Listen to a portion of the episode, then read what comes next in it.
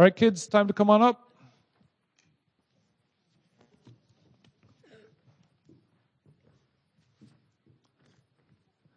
Come on up, guys. Come on up. Find somewhere to sit.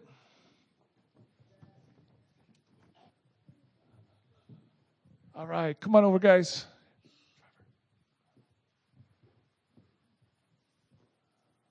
One more. Here it comes. He made it. All right. Good. All right. So we've been preaching through the book of Acts in the Bible, right? And we saw that Paul had uh, three journeys that he took, right? He's now completed those three journeys. What was he doing on those journeys? Do you remember? Preaching the gospel. Yeah. Preaching and strengthening the churches, right? Is that what you're going to say? Good. Yeah. He was preaching the, the gospel, strengthening the churches. And so, next, now, today, we're going to see that Paul wants to go back to the city of Jerusalem. All right? Do you remember what Paul was doing in the city of Jerusalem before he came to faith in Christ? Do you remember what he was doing? Well, yeah. He was persecuting Christians, right? Yeah, he was harming those who were following Jesus. And he was making trouble for them. And so he even arrested them and put them in prison. And some he even gave approval for them to be killed because of their faith in Jesus. And so that wasn't good. But now he wants to go back to the city of Jerusalem. Because now Paul is different, right? He's come to faith in Christ, and now he is following Jesus, and he's teaching about Jesus, and he's preaching the gospel. Now, do you think the Jewish leaders in Jerusalem are going to like him a whole lot for that? No, they aren't going to. They aren't going to be real thrilled about that, right? In fact, before Paul got to Jerusalem, there was a man named Agabus. Everyone say Agabus. Agabus. He came to Paul and he took Paul's belt from Paul, and Agabus tied up his own hands and his feet really tight. And he told Paul, he said, This is what the Jews in Jerusalem are going to do to you. They're going to bind you up, like similar to this, and they're going to Uh, in a similar fashion, and they're going to give you over to the Gentiles. You're going to be handed over to the Gentiles. You're going to be imprisoned, and it's not going to go well for you. So Agabus came to warn Paul about that. So guess what Paul did? Do you think he ran away in fear? No, he went anyway. That's right. He said, you know, that doesn't matter. I'm okay with that. He was still going to go. He was still going to go to Jerusalem. And even if they threw him in prison, he was ready for being imprisoned for Christ. He said he was even ready, if they wanted to kill him, he was ready to die for Jesus, right? For the sake of the Lord. Now, think about that. Paul is okay going to prison. He's okay even being killed for the sake of Lord Jesus. Why would Paul say that? Well, it's because of his faith, right? He, because of his faith in Christ. He needed to preach, keep preaching the gospel no matter what. And he knew that if he was in prison, that God would even use that for good, right? So Paul knew that. Paul knew that if he died, he would go to heaven and be with Jesus. And so he was okay with that too. Paul had tremendous faith in God. And so he was going to go to Jerusalem as he felt God wanted him to do. So we can learn from this that God is great, right? He is great. He is faithful, as we sang about. God watches over you. He is all powerful and he is in control. And so you can trust God in all circumstances. And as you come to Him in faith, God will not leave you. He will not turn His back on you and leave you all alone. He is faithful and He will always be with you and sustain you. So Pastor Jeremy's going to come now and he's going to continue he's going to continue to preach about what happens when Paul goes to the city of Jerusalem. All right? So thanks for coming up everybody. You can go back and have a seat. All right, if you turn your Bibles please to Acts chapter 21. Acts chapter 21, and we'll be uh, beginning in verse 15 and then through 23:11.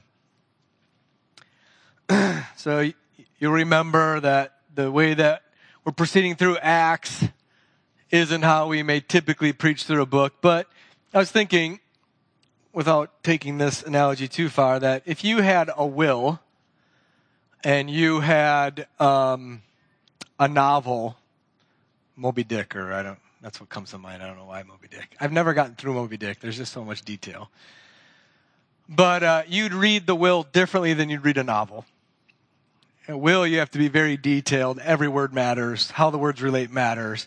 The words matter in a novel, obviously, but you want to read a lot more of a novel at once. You just don't want to put it down. And Acts is like that.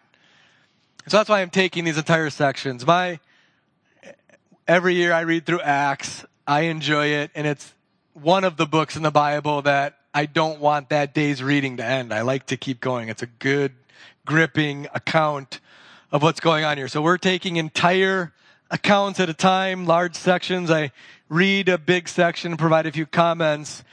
Today is different than previous. Now Paul is no longer traveling, uh, you know, building churches. He's at, just finished his third missionary journey. We see in 21, 1 through 14, he's on his way back from his last missionary journey to Jerusalem. he has heard all along the way that if he goes back to Jerusalem, he can expect suffering. And so we're going to see that. That's what we're going to see. I want you to consider what we're going to see in two ways. Jesus tells us to be as innocent as doves and as shrewd as snakes. you believe that? As innocent as doves, that is, of good conscience, not doing anything immoral, innocent, and yet live in this world as it is. You're going to deal with all kinds of snakes, all kinds of injustice, all kinds of immorality. You have to live in this world. And so you better have your eyes open. You better make use in good conscience of everything you can make use of to live well in this world. We're going to see Paul do that. it's, it's wild what he does. And then I want you to think of that and Romans 14 or 1 Corinthians 8, where you as Christians have incredible freedom in Christ. Everything is ours. We can eat, drink, whatever we like with freedom of conscience. Yet that isn't the highest principle. The highest principle is love. And there are times, for the sake of somebody else's weak conscience, for the sake of somebody else who is still bound, not knowing the freedom that they have because of past life, where you have to set aside your freedom in order to love them. And that those kind of situations are often very tricky and complex. And how you handle them is going to be require some wisdom and patience. We're going to see that kind of thing on display here. So I want to keep those two things in mind and especially sympathy for others and their differences, that you don't look down on them.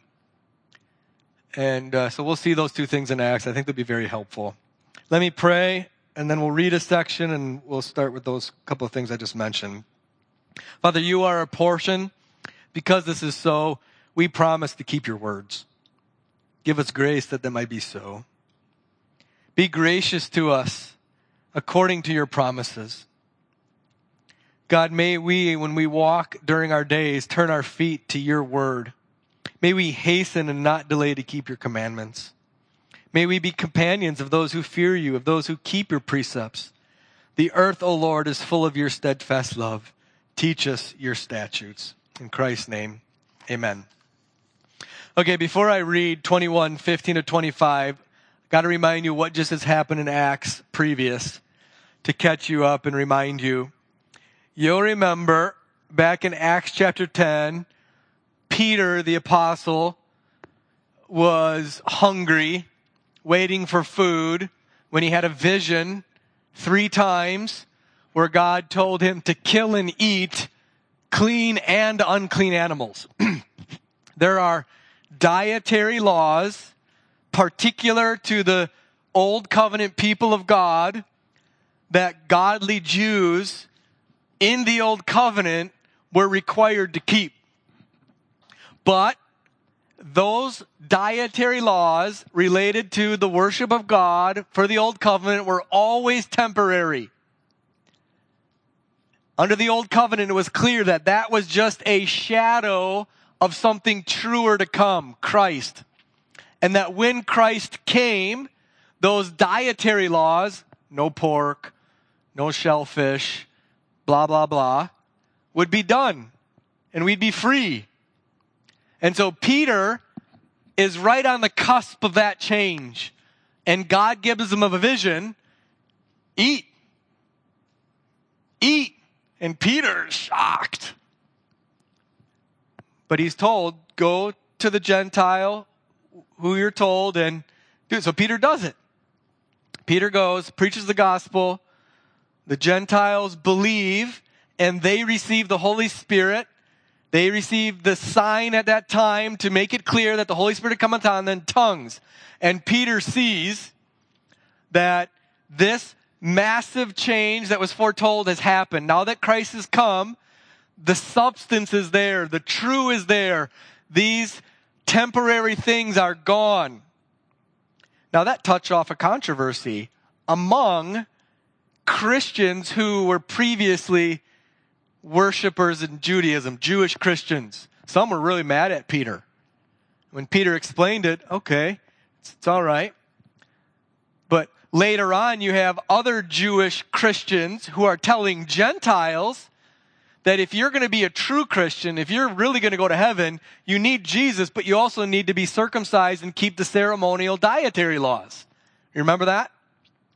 Created a huge controversy in the church, the first big fight in among the church. So the leaders of the church came together in Jerusalem, as recorded in Acts 15, to debate this question. What has changed with Christ coming?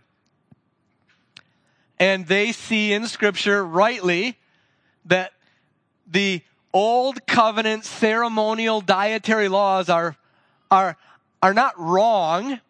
They're fulfilled. They're fulfilled in Christ.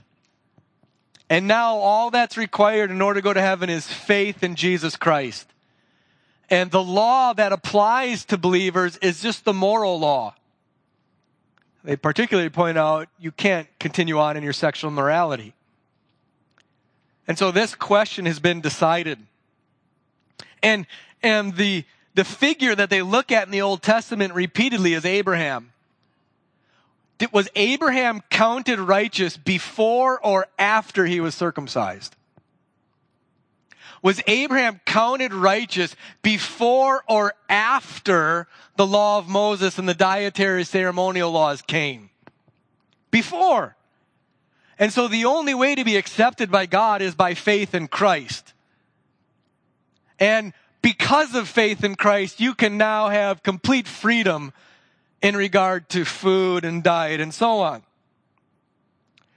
But what do you do as a Christian if you're living in a place where there's thousands of Jews who have now come to Christ, but they're still weak in their conscience? They don't yet have the freedom of Gentiles who have become Christians who, no, who didn't have those restrictions. Or what do you do if you as a Christian have complete freedom to drink alcohol and you find yourself at a gathering of former alcoholics who are now Christians? What do you do? That's what we're seeing here. Paul, who realizes the freedom in Christ that he has, has traveled back to Jerusalem. And it's, he's being lied about that he despises the law of Moses. He's telling people not to get circumcised. He's undercutting the law of God. And there he is in Jerusalem among thousands of godly Christians who are once Jews who don't have freedom yet in regards to this. That's where we're at here. Let me read 15 to 25 of chapter 21, and I want to show you this compromise of love here. After these things, we got ready and went up to Jerusalem, and some of the disciples from Caesarea went with us bring us to the house of Mnason of Cyprus, an early disciple with whom we should lodge. When we had come to Jerusalem, the brothers received us gladly. On the following day, Paul went in with us to James. This is James, the brother, the half brother of Jesus, the leader, the head of the church in Jerusalem. And all the elders were present. After greeting them, we related one by one the things that God had done among the Gentiles through his ministry when they heard it, they glorified God. They said to him, You see, brother, how many thousands there are among the Jews of those who have believed. Here's the problem they are all zealous for the law. Now that's not a good thing. It is and it isn't. And they have been told about you uh, that you teach all the Jews who are among the Gentiles to forsake Moses, telling them not to circumcise their children or walk according to our customs. What then is to be done? They will certainly hear that you've come. Do therefore what we tell you. We have four men who are under a vow. Remember Samson? The, the Nazarite vow? That's the vow here. You couldn't cut your hair until the vow was over. Take these men and purify yourself along with them and pay their expenses so that they may shave their heads. Thus all will know that there is nothing in what they have been told about you, but that you yourself also live in observance of the law. But as for the Gentiles who have believed, we have sent a letter with our judgment that they should abstain from what has been sacrificed to idols and from blood, from what has been strangled and from sexual immorality. Then Paul took the men, and the next day he purified himself along with them and went into the temple, giving notice when the days of purification be fulfilled and the offering presented for each one of them. so this is a compromise. This is a compromise. This is a difficult situation. Some of us would consider that Peter or, or that James and now Paul along with him are compromisers. Christ has come. The law of Moses, the ceremonial dietary laws are ended now. Any observance of them at all is wrong. It's a compromise. You shouldn't do it. These Jewish Christians just need to get over it. They need a clean break from it. Stop it. That's one way you could handle this. Another way is, yes, we have complete freedom in Christ from that. It's fulfilled in Christ. And yet, we have thousands of Jewish Christians, brothers and sisters that we love, who just telling them to stop it would be so scandalous to them and so ruinous to their faith that it'd be wrong of us to stand on our freedom here in front of them, especially when we're in their hometown. And so, because we have this freedom, we're free to observe their customs. And so, for the sake of love, for the sake of their conscience, we're going to set aside our freedom to do so. We're going to compromise. That's what they do. So, what we're dealing here with are secondary matters in the faith, important matters, but not matters that deal with how you get to heaven, unless you say that you have to keep the dietary ceremonial laws to be Christian. That's not what they're saying. And the temptation is for those with freedom to look on, to look down on those in their weakness. The temptation is to despise them a bit.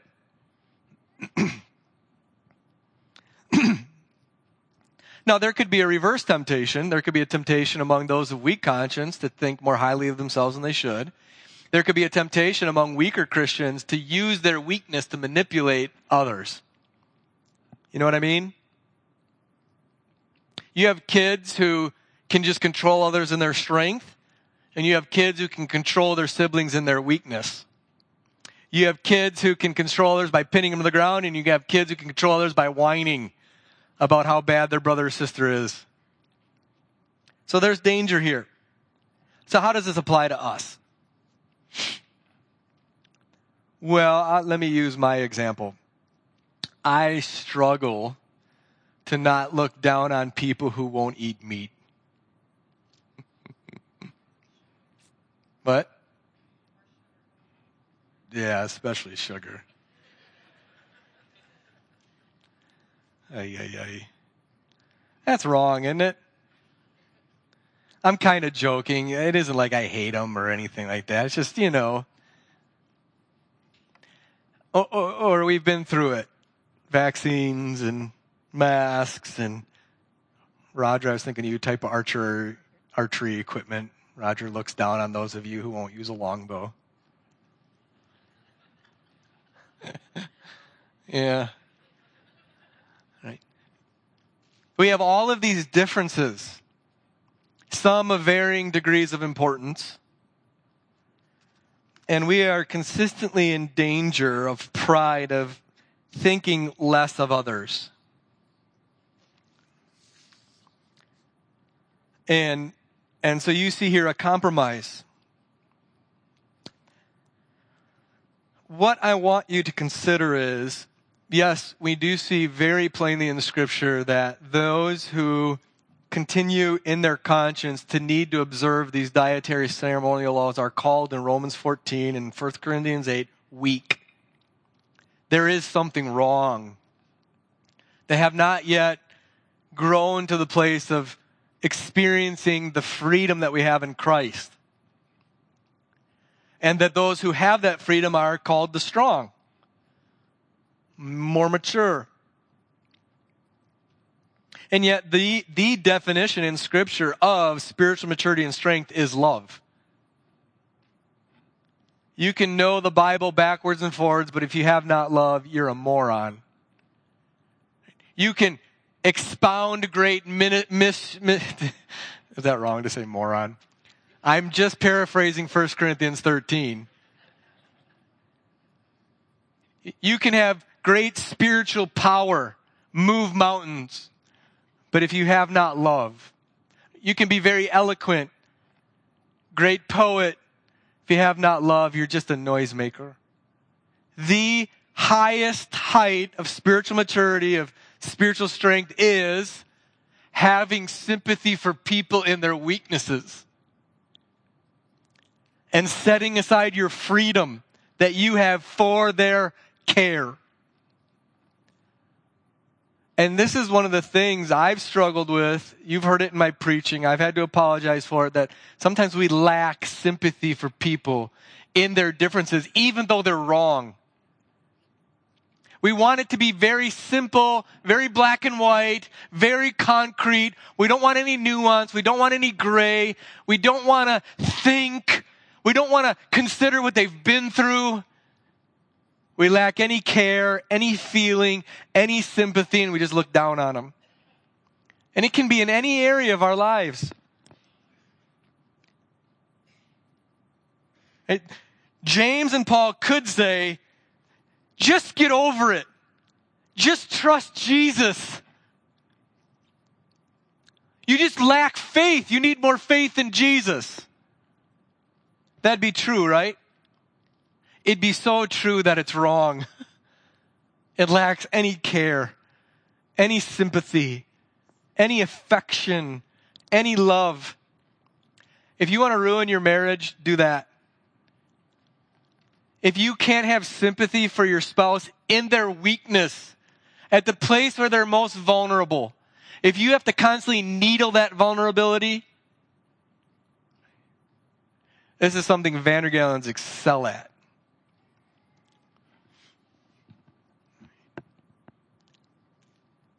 And so we, we see the opposite here. We see the opposite here. So if you have little to no sympathy or care for others in, the, their differences, then I, I, I would ask you just to be quiet. Just leave them be. You are disqualified from when you're involving yourself in these complex and difficult situations if you lack any kind of heart care for people in their differences. Now, of course, the danger here is we live in a world that's all about the feels that's all about setting aside truth for individual, hyper individualistic, choosing my gender, choosing what'll make me feel good. I'm not saying that. But if you can't have sympathy for somebody there, if you can't listen and figure out why they're struggling there, you're not going to be of much use to them. And so, why is your child weak there? What's going on? Why is your brother or sister at church weak there? What's happened in their life? What's happened in their week?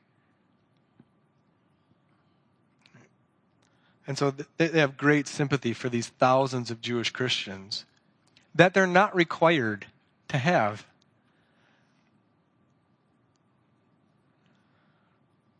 And those of you who are weak in conscience, who do not have freedom because of past sin or harm, you do have to take care not to manipulate others for your, in your weakness. You know, that's just as much pride as dominating somebody with strength. So take care there too. All right, let's continue on. So Paul is now in the temple. He's listening to James. He's showing the Jews that he doesn't despise them, that he's sympathetic. He's going about obeying the ceremonial law of this vow. Verse 27. when the seven days were almost completed, the Jews from Asia, seeing him in the temple, stirred up the whole crowd and laid hands on him, crying out, Men of Israel, help! This is the man! This is the man! who is teaching everyone everywhere against the people and the law in this place. Moreover, he even brought Greeks into the temple and has defiled this holy place. For they had previously, previously seen Trophimus, the Ephesian, with him in the city, and they supposed that Paul had brought him into the temple. Then all the city was stirred up, and the people ran together. They seized Paul, dragged him out of the temple, and at once the gates were shut. And as they were seeking to kill him, word came to the tribune of the cohort that all Jerusalem was in confusion. He at once took soldiers and centurions and ran down to them. And when they saw the tribune and the soldiers, they stopped beating Paul. Then the tribune came up and arrested him and ordered him to be bound with two chains. He inquired who he was and what he had done. Some in the crowd were shouting one thing, some another. And as he could not learn the facts because of the uproar, he ordered him to be brought into the barracks. And when he came to the steps, he was actually carried by the soldiers because of the violence of the crowd. For the mob of the people followed, crying out, Away with him!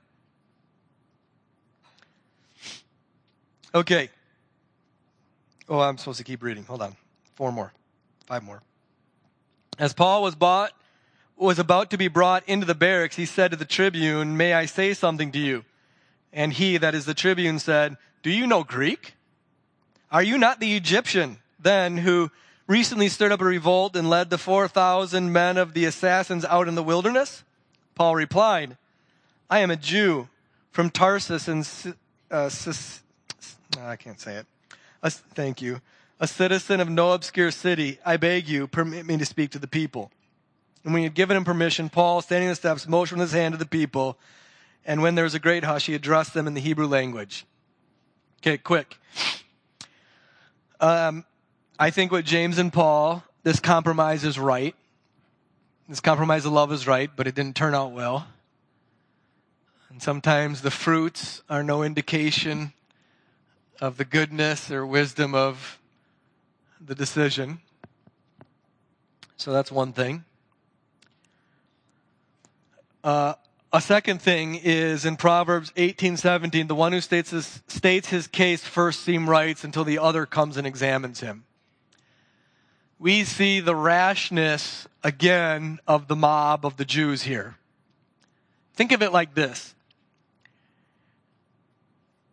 The one who cries out in verse 28 is kind of giving a headline.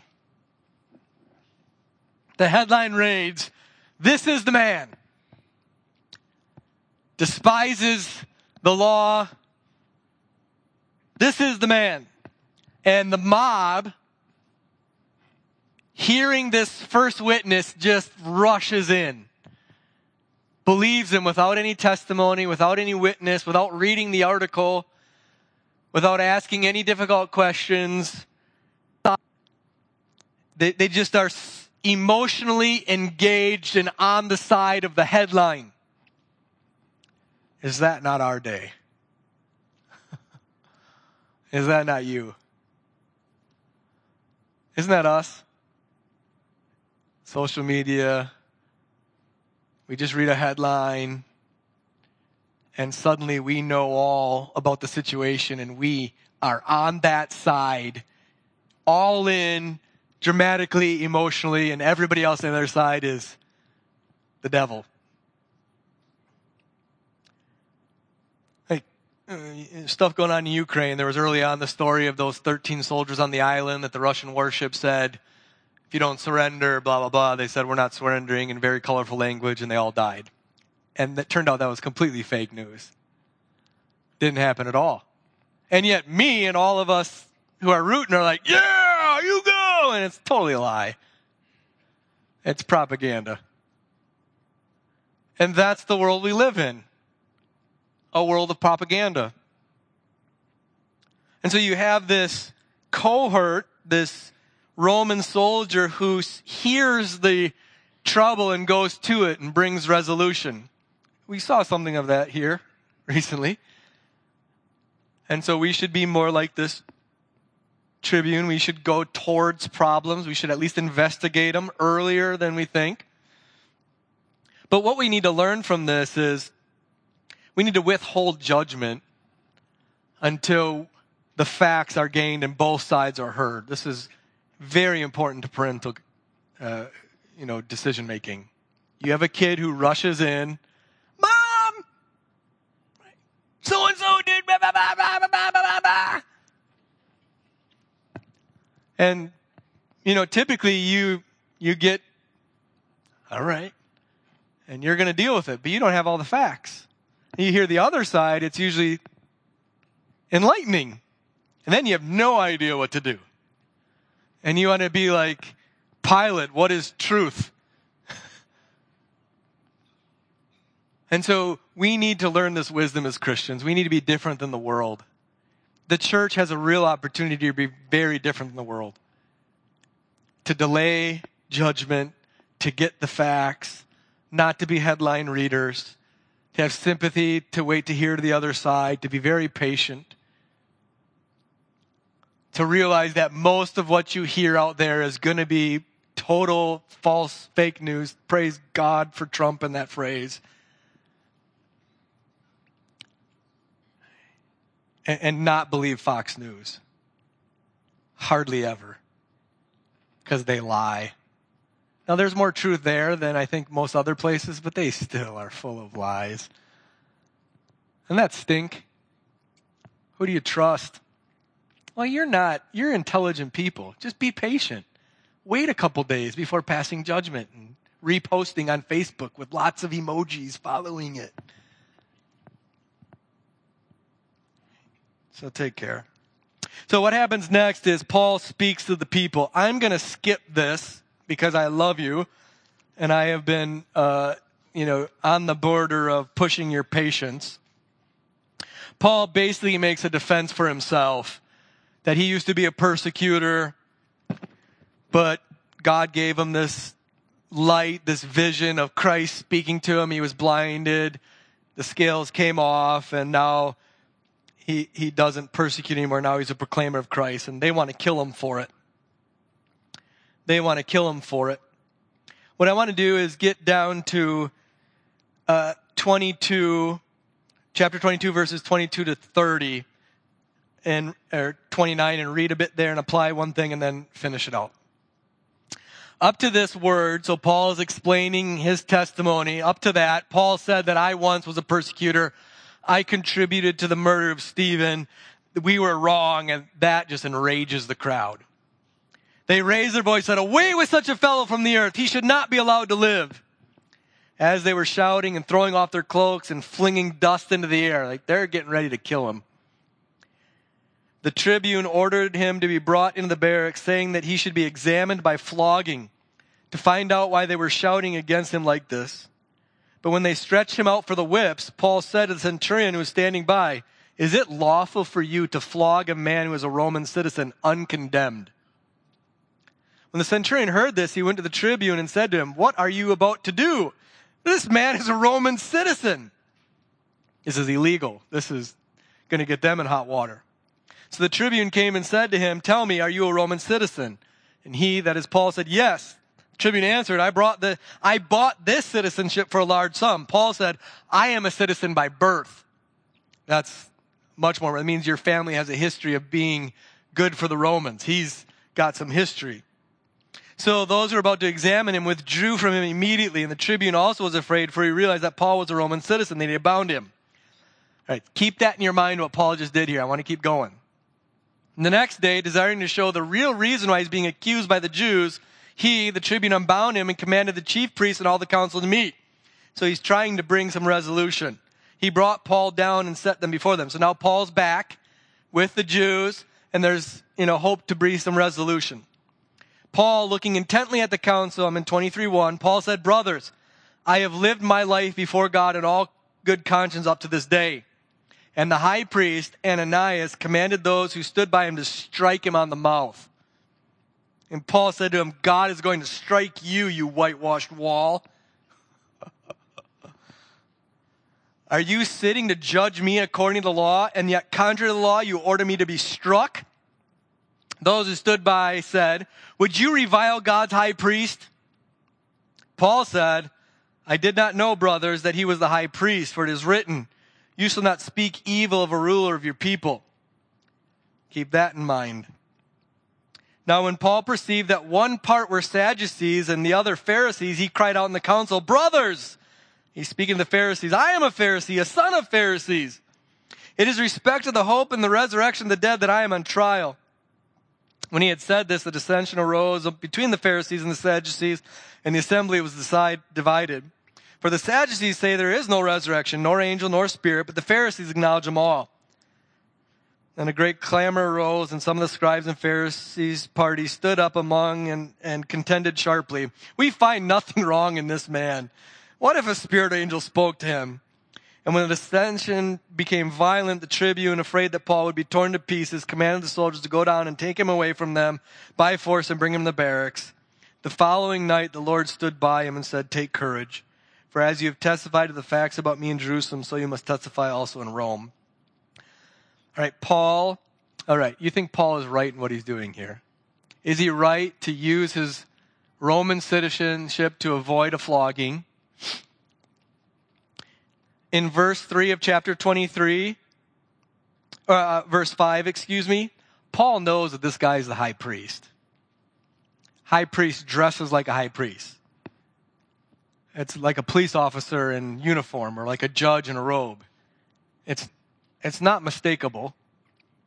What Paul is saying there is like a police officer who is being very unjust and beating somebody he, what he's saying is, yeah, you're dressed like one, but your behavior shows that you aren't really one.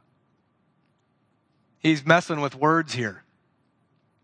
And then, you know, to see, he brings this issue up in order to divide them, you know, to not have this continue. He's being pretty tricky here. Three times.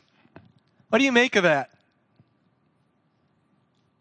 What do you make of the midwives in Exodus 1 who lie about the Hebrew women in order to save the baby's lives? Remember? What do you make of that? What do you make of Jesus before the Pharisees? Rather than answering their question saying, What do you make of John the Baptist baptism? Jesus wasn't really intent to get into a discussion on the finer points of baptism. He wanted to confuse them. He was being very shrewd.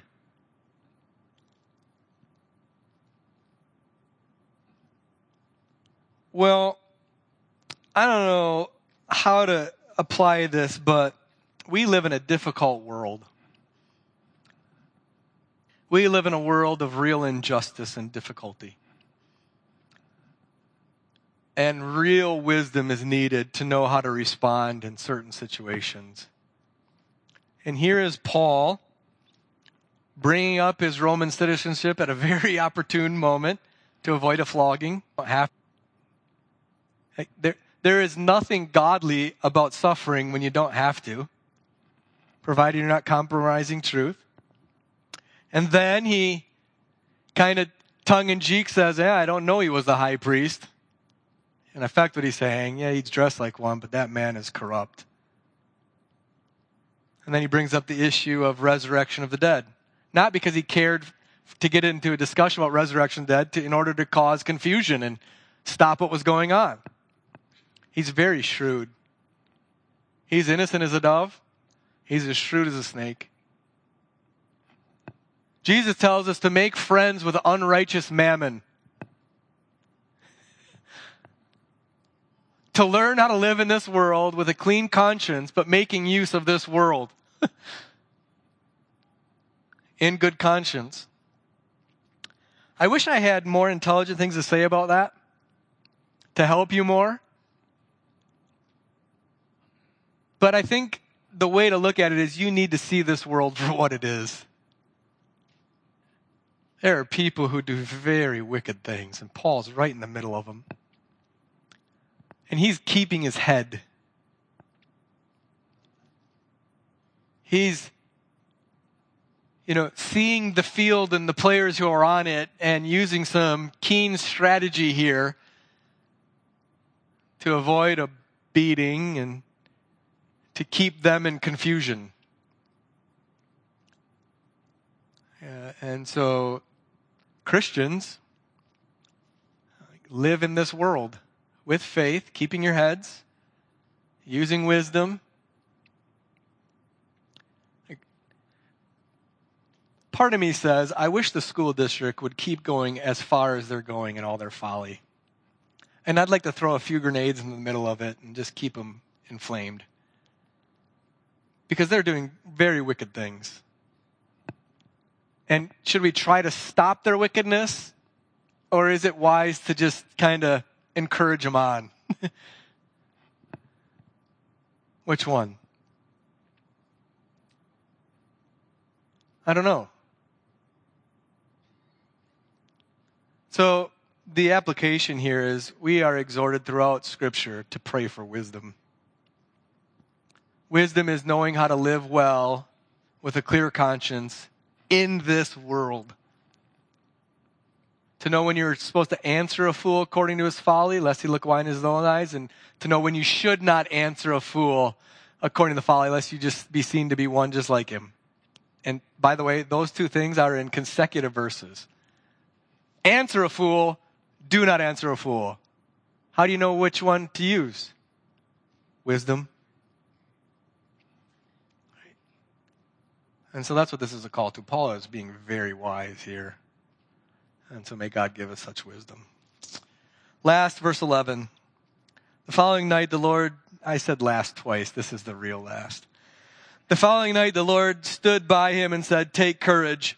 For as you have testified to the facts about me in Jerusalem, you must also testify in Rome. Do never neglect that the Lord is near. He's right there. The Lord stood by him the Lord will always stand by his people. He is never far.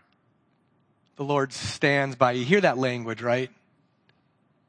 He's, he's there. He's standing by. He is protecting. He is keeping.